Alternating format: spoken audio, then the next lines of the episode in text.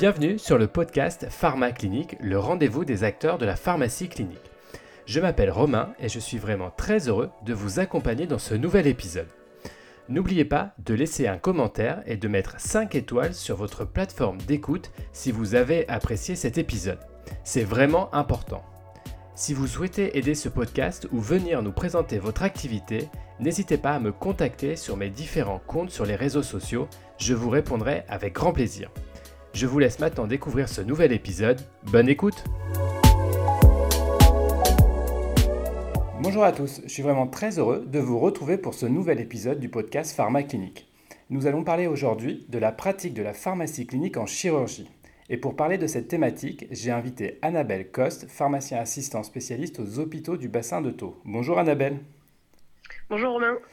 Alors ensemble, nous allons évoquer votre pratique au sein de votre établissement ainsi que les résultats des différents travaux que vous avez publiés. Mais avant de commencer, Annabelle, est-ce que vous pouvez vous présenter? Euh, Oui, tout à fait. Donc déjà, je voulais euh, vous remercier de m'avoir invité euh, sur ce podcast. et du coup, donc pour me présenter rapidement, je suis pharmacien des hôpitaux depuis deux ans. J'ai fait ma fac et tout mon internat sur Montpellier, la région Aix-Languedoc-Roussillon. Euh, et donc voilà, depuis deux ans, je suis euh, assistante temps partagé entre le CHU de Montpellier et les hôpitaux du bassin euh, où j'ai participé à la mise en place de la pharmacie clinique dans les services de chirurgie orthopédique. Donc voilà, j'ai toujours été très intéressée par la pharmacie clinique, donc j'ai fait plusieurs stages pendant mon internat et maintenant je participe activement depuis que je suis senior. Alors, puisqu'on parle de, de, pharmacie clinique, est-ce que c'est facile de mettre en place la pharmacie clinique dans un service de chirurgie? Euh, alors ça dépend en fait, ça dépend de la politique de l'établissement, ça dépend des équipes, mais en général, quand on décide de mettre en place euh, la pharmacie clinique, euh, ça vient souvent, alors évidemment de la pharmacie, qui a une volonté de mettre ça en place. Euh, de plus en plus, ça vient euh, de, des CME euh, qui, prennent, qui prennent ces décisions-là. Donc l'équipe médicale et les équipes sont, directement concernées. Il y a les volontés de l'établissement qui, qui va de plus en plus vers ça, notamment avec le CACES et la, volonté de déployer la conciliation médicamenteuse. mais il y a aussi les, équipes médicales qui sont de plus en plus en demande et de plus en plus sensibilisées donc soit l'équipe médicale et paramédicale. Hein, on n'oublie pas les infirmiers qui sont euh, très actifs aussi là-dedans, parce que quand il n'y a pas les pharmaciens, c'est souvent eux qui font, qui font euh, la conciliation médicamenteuse dans les services. Euh, et, du coup, ils sont sensibilisés à la pharmacie clinique de plus en plus et très demandeurs de travailler avec, avec les pharmaciens. Et du coup, est-ce que c'est. Alors, dans votre parcours, vous avez mis en place une activité de pharmacie clinique. Est-ce que ça s'est bien passé au début? Oui, j'ai toujours été très bien accueillie. Euh, donc, j'ai mis en place euh, les activités de pharmacie clinique dans les services de chirurgie et au CHU et aux hôpitaux du bassin de. Euh, j'ai toujours été très bien accueillie par les services de chirurgie, euh, vu d'un très bon œil euh, par, les, chirurgiens et les anesthésistes. Alors des fois, il y a quelques, sceptiques euh, qui se demandent un peu que, que vient faire le pharmacien. On l'a, on l'a pas vu euh, depuis toutes ces années. Il est caché dans sa pharmacie et maintenant il débarque dans les services. Qu'est-ce qu'il vient faire là? Est-ce qu'il veut nous piquer notre travail ou pas?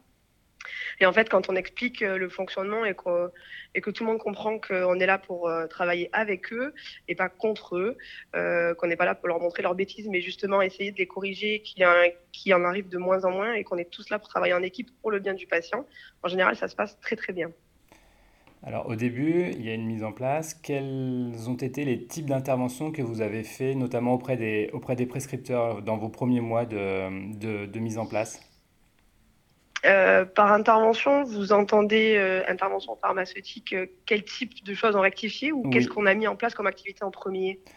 Dans un premier temps, les, types d'intervention, qu'est-ce qui, dans les prescriptions, a changé dans les premiers mois de votre arrivée? Donc, ben, Dans les premiers mois, c'est souvent, comme je l'ai dit, hein, je travaille beaucoup dans les services de chirurgie, c'est souvent les traitements habituels des patients qui sont, qui sont pas represcrits du tout ou pas très bien, où il en manque la moitié, où il y a des heures de posologie. Euh, c'est souvent les premières choses qu'on voit et dont on s'aperçoit dans les services. Après, assez rapidement, il vient euh, l'adaptation des, traitements durant toute l'hospitalisation à la condition euh, physiopathologique du patient.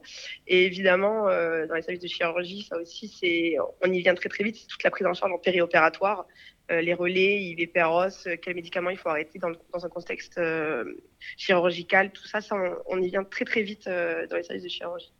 Notamment par exemple par la rédaction de protocoles ou la mise en place de suivi particulier pour les antibiotiques, des choses comme ça Des choses comme ça, tout à fait. Donc en général, les services de chirurgie ont été en, on travaille euh, avant qu'il y, ait la pharmacie clinique. Dans les protocoles sont déjà rédigés. Après, on a un œil dessus. On permet de, les adapter, de les optimiser un petit peu.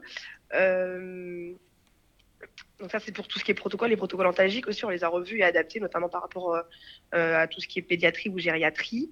et également, on travaille beaucoup sur le suivi des antibiotiques, parce que les patients infectés notamment ostéo-articulaires, sont des patients qui sont sensibles et on est très attaché dans les hôpitaux euh, au bon usage des antibiotiques.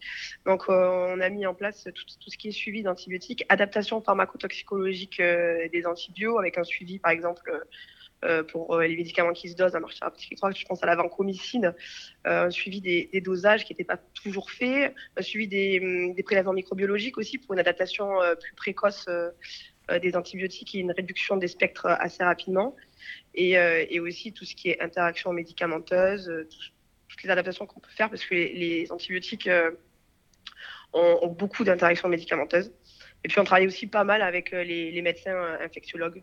Donc on est beaucoup en communication avec eux pour tout ce qui est protocolisation des antibiotiques probabilistes en post-opératoire et puis la documentation derrière, on prend des avis, tout ça. Alors, au début de votre présentation, vous avez, euh, vous avez parlé de l'intrusion du, du, pharmacien euh, dans les services.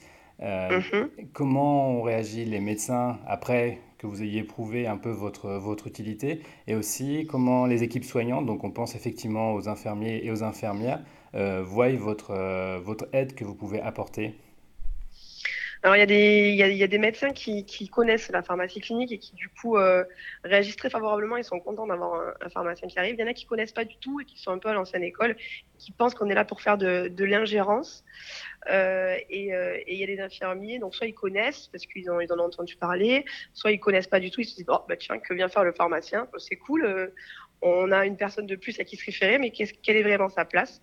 Mais en général, tout le monde réagit euh, assez favorablement euh, euh, une fois que tout le monde a compris le système et, le, et pourquoi était la pharmacie clinique. Donc, c'est-à-dire qu'on est tous là pour pour optimiser la prise en charge du patient, en fait. Hein. le, but, c'est ça. ça se passe toujours très bien. Il y a beaucoup de communication. Et même de, des fois, ça va au-delà. on, est, on est plus force de proposition. C'est les médecins qui viennent nous chercher pour, pour faire d'autres choses. Vous, en avez, vous l'avez évoqué un peu, dans, le, dans, un service, il y a aussi des patients. Euh, comment ont réagi les patients? Est-ce qu'il y a une différence entre des patients de chirurgie et des patients de médecine un peu plus conventionnelle? Euh, les patients ne sont pas vraiment différents entre eux, c'est la prise en charge qui est différente. En général, sur euh, de la chirurgie, les patients ils ont un problème aigu, c'est même souvent des problèmes, enfin, c'est pas vraiment des problèmes aigus, c'est sur les interventions programmées, en fait, on sait à l'avance qu'ils vont arriver. Il y a pas mal de choses qu'on peut prévoir, à la différence de la médecine où les patients euh, peuvent rentrer par les urgences. on a aussi la traumatologie, mais il y a tout ce contexte euh, autour d'une prise en charge chirurgicale qui n'est pas euh, tout, tout, ce qui est tout ce qui touche aux, organes, une défaillance organique ou, autre. Donc c'est des prises en charge qui sont très courtes, centrées sur il faut il faut avoir euh, un pronostic fonctionnel bon après la chirurgie et euh, tout ce qui est euh, traitement personnel du patient, antécédents, tout ça, il faut en tenir compte. Mais après, on va pas forcément agir dessus. En chirurgie, c'est ça, à la différence des, équipes de, médecine. Donc après, ces, ces antécédents, il faut évidemment en tenir compte et c'est là qu'on peut avoir un rôle à jouer, les pharmaciens, sur les services de, chirurgie où le, chirurgien, il va réaliser en plus de la prise en charge médicale, un acte technique. Et évidemment, il est référent de cet acte technique et il va suivre ça de très près puisque c'est l'événement aigu de la prise en charge du patient quand il est dans son service de chirurgie. Je ne sais pas si j'ai bien répondu à la question. Tout à fait, c'est très bien. Euh, j'ai une autre question par rapport à la chirurgie. Vous avez parlé que la, durée de séjour était relativement courte en chirurgie par rapport mm. à la médecine conventionnelle. Comment vous voyez euh, l'ambulatoire? Parce que c'est quelque chose qui se développe euh, de manière importante en chirurgie notamment. Est-ce que ça va changer un peu la pratique de la pharmacie clinique, l'ambulatoire? Alors oui, l'ambulatoire, bah, il y a, tout, le, virage ambulatoire, c'est assez, assez, important, surtout en chirurgie on le, on le vit au, quotidien, notamment avec la réhabilitation accélérée à la, à la chirurgie. Donc, c'est des, des, des, séjours qui sont de plus en plus courts. Euh, maintenant, on voit des patients qui rentrent à la maison euh, après euh, un jour d'hospitalisation, après une prothèse de par exemple. C'est des choses qu'on ne voyait pas du tout avant. Donc ça, nécessite beaucoup d'anticipation, beaucoup de coordination des soins, beaucoup de communication avec, avec la ville. Et évidemment, le pharmacien a son rôle à jouer. de par une interaction avec, par exemple, les anesthésistes, on peut agir au niveau de leur visite euh, pré-anesthésie en amont du bloc opératoire pour essayer de faire un point, un premier point sur les traitements habituels du patient, si le patient est observant, s'il prend déjà euh, des opiacés ou pas. Euh, tout ce genre de choses qu'on peut, faire avant. Et puis il y a tout l'après, euh, tout ce qui est instauré après la chirurgie, donc euh, l'antalgie, l'anticoagulation, euh, qu'il faut protocoliser pour que ça aille plus vite, qu'il faut adapter et avoir un œil sur les patients critiques et du coup pouvoir adapter plus vite également pour permettre la sortie des patients sans risque et, communiquer avec, les, acteurs de, santé de la ville, que ce soit les pharmaciens d'officine, les médecins traitants, les kinés, les IDE ou même les centres, pour qu'ils aient toutes ces informations-là même si le patient reste très peu de temps euh, à l'hôpital, euh, je pense que le pharmacien son rôle à jouer dans la, transmission d'informations euh, et, voilà, la transmission d'informations, en fait, c'est la, la, clé de, l'ambulatoire, c'est qu'il faut qu'on reste aussi efficace qu'avec des, prises en charge comme avant, avec un plus longtemps d'hospitalisation, sans perte d'informations pour la suite. D'où l'importance du lien ville-hôpital, notamment pour la, pour la pharmacie. Et je crois que vous avez euh, travaillé sur les infections ostéo-articulaires euh, avec le relais ville-hôpital. Est-ce que vous pouvez nous en parler un petit peu? Oui, bah ça c'est l'objet euh, de, de l'étude en fait qui sert de thèse à mon, à mon étudiant, à mon interne à l'heure actuelle, qui passe sa thèse bientôt d'ailleurs. en fait, on s'est rendu compte très vite dans les secteurs de chirurgie qu'il y avait plusieurs sortes de patients à risque et, et un des patients les plus à risque, qui sont les, patients qui présentent des infections ostéo-articulaires, parce que ça nécessite une prise en charge euh, complexe, longue, multidisciplinaire. Euh, et on a constaté plusieurs euh, dysfonctionnements au, au, décours de leur prise en charge, donc certains dysfonctionnements ont nécessité des hospitalisations de ces patients, donc ça peut avoir un impact euh, sur, euh, bah, déjà sur leur prise en charge et puis avoir un coût pour l'assurance maladie dans les, dépenses de, santé. On s'est rendu compte qu'il y avait de nombreuses ruptures euh, de traitements anti-infectieux, qu'il y avait de nombreux mésusages des anti-infectieux, alors de par une méconnaissance, des utilisations de traitements assez longs, qui pouvaient avoir des interactions qui n'étaient pas forcément. Et puis parfois, c'est des traitements qui sont nouveaux, donc les structures en aval de, l'hospitalier n'ont pas accès aussi facilement que nous à l'hôpital. Et on s'est rendu compte que tout ça venait parfois euh, d'informations en fait mal transmises ou non transmises ou pas transmises assez rapidement euh, à toutes ces structures extra-hospitalières qui permettaient d'éviter ce genre de, de, dysfonctionnement un petit peu organisationnel et sur lequel nous on s'est dit bah, est-ce qu'on peut, on peut agir? Et du coup, on a décidé de mettre en place des lettres de sortie euh, pharmaceutique qui reprenaient tout, tout le bon usage euh, des anti-infectieux, euh, les durées, les posologies, les modalités d'administration, de dilution. Euh, tout ceci été repris dans la pharmaceutique de sortie. On essaie de transmettre ça avec les courriers médicaux pour que l'information soit la plus exhaustive possible à toutes les structures extra-hospitalières. Et, en fait, cette étude nous a permis de nous rendre compte qu'en fait, on est arrivé à améliorer le bon usage sur tout le, parcours du patient, mais qu'il y avait, malgré cette transmission d'informations euh, plus exhaustive que ce qu'elle était. Il y avait quand même toujours des dysfonctionnements qui, euh, qui restaient en place, surtout dans l'extra-hospitalier euh, immédiat, si, je peux parler comme ça. Et donc, on s'est dit que peut-être il y avait la place d'améliorer la communication, de fonctionner en réseau, de, monter des activités un peu, innovantes. Mais il faut qu'on, arrive à communiquer avec ces structures, qu'on arrive à tous travailler ensemble pour, le bien des patients et notamment les patients les plus à risque. Et du coup, est-ce que dans votre étude, vous avez des, des retours des patients ou des officinaux sur votre euh, transmission d'informations? Alors, on a beaucoup travaillé avec euh, les, les, centres, tout ce qui est euh, structure de, de, de réadaptation, de rééducation, euh, les, les, HAD, les à domicile aussi, un peu les officines. Ils sont plutôt, plutôt très contents qu'on leur transmette ce, genre d'informations parce que bah, déjà, en termes d'approvisionnement, ils arrivent à parler à un pharmacien. Donc, on parle de pharmacien à pharmacien. On peut parler directement molécules, euh, bon usage, approvisionnement, euh, comment on fait pour obtenir ce produit, dans quel cadre on peut l'avoir, euh, dans quel cadre on peut l'utiliser. Donc déjà, ils sont assez contents de, pouvoir communiquer sur ça. Ils sont assez demandeurs aussi d'informations et de travailler dans, une sorte de, réseau. Il suffit juste à trouver le bon format pour tout le monde.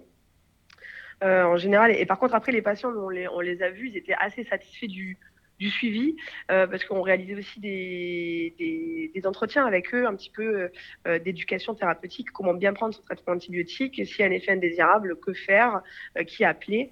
Et donc en général, ils étaient assez, assez contents d'être suivis, même si on s'est rendu compte grâce à cette étude que l'observance des patients sur ce type de pathologie était déjà bonne dans dans la pratique euh, courante et on n'a pas amélioré grand-chose sur l'observance, mais on a quand même donné plus d'informations et les patients étaient assez satisfaits. Alors, vous avez parlé d'entretien patient. L'une des mm. thématiques importantes de la pharmacie clinique aujourd'hui, c'est la conciliation médicamenteuse. Est-ce que vous pouvez nous, nous, raconter comment vous pratiquez cette activité au sein d'un service de, de chirurgie? Est-ce que c'est à l'entrée, à la sortie, pendant le séjour? Est-ce qu'il y a des transmissions d'informations? Comment vous vous organisez? Alors concrètement, la conciliation euh, pharmaceutique, euh, c'est une porte d'entrée dans le service. Euh, c'est ce qui nous permet de, montrer un petit peu qu'est-ce que c'est la pharmacie clinique et comment le pharmacien peut être utile. Donc, dans tous les cas, à mon, sens, notamment dans les services de chirurgie, il faut l'utiliser à l'entrée, au moins à l'entrée. Si on arrive à faire entrée-sortie, c'est encore mieux, mais au moins à l'entrée pour récupérer le traitement habituel du patient qui n'est pas toujours bien represcrit sur des hospitalisations qui sont courtes parce qu'on se dit le patient il va pas rester longtemps, c'est pas très grave s'il lui manque certains médicaments, alors que des fois ça peut l'être. Euh, donc à l'entrée, on montre un réel impact euh, et, euh, et puis les personnes qui sont, qui sont assez satisfaits de qu'on puisse tous se répartir cette tâche et que ce point critique de transition soit sécurisé. Après, c'est quelque chose qui est très, euh, très chronophage. Donc, surtout en, chirurgie, on l'a beaucoup mis en place à l'entrée, puisqu'après, on ne va pas modifier forcément les traitements euh, habituels euh, du patient au décours de l'hospitalisation, sauf problème majeur.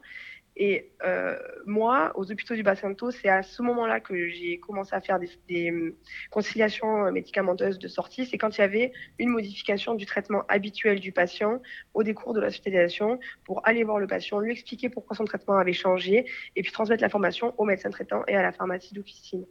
Euh, c'est euh, voilà, vraiment, c'est vraiment les points clés, c'est d'essayer de sécuriser la prise en charge du patient en transmettant les informations au maximum.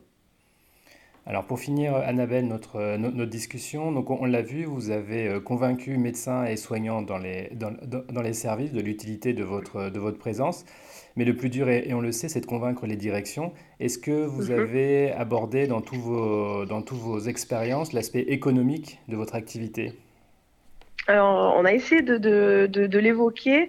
Euh, mon, projet de thèse portait sur une étude en fait qui visait à évaluer l'impact, qu'il soit sur un plan clinique, euh, économique et organisationnel, des activités de pharmacie clinique au sens large, mises en place dans l'espace de chirurgie. Euh, donc, on a fait ça grâce à l'échelle Cléo de, la, de Société française de pharmacie clinique. On a, on, a, on a pu coter les différentes interventions pharmaceutiques qui avaient été réalisées dans le service pendant un mois entier. Euh, dans un second temps, on a pu affiner euh, les, résultats, notamment sur le plan économique, et on a fait, on a pu faire une, publication euh, internationale grâce à ça. C'est mon collègue Pierre Renaudin qui, était, qui, s'est chargé de, de, cet affinage un petit peu, de, revoir les résultats et de modifier un petit peu l'étude et de faire la publication. donc en gros, on est arrivé à montrer, en calculant les en regardant les événements indésirables médicamenteux probable et qu'on aurait évité euh, en, leur affiliant euh, la probabilité de survenue, en regardant un petit peu tout ça et en regardant les coûts qu'auraient pu avoir ces événements indésirables, euh, on est arrivé à montrer que sur un mois, le pharmacien permet d'éviter à peu près 38 000 euros d'événements indésirables médicamenteux qui survient et qui peut augmenter les dépenses de santé dans le service. Si on calcule les bénéfices indirects, ça revenait, il me semble, à 26 000 euros par mois. Donc, si on retire euh, le salaire du pharmacien clinicien, hein, en gros, c'est ça.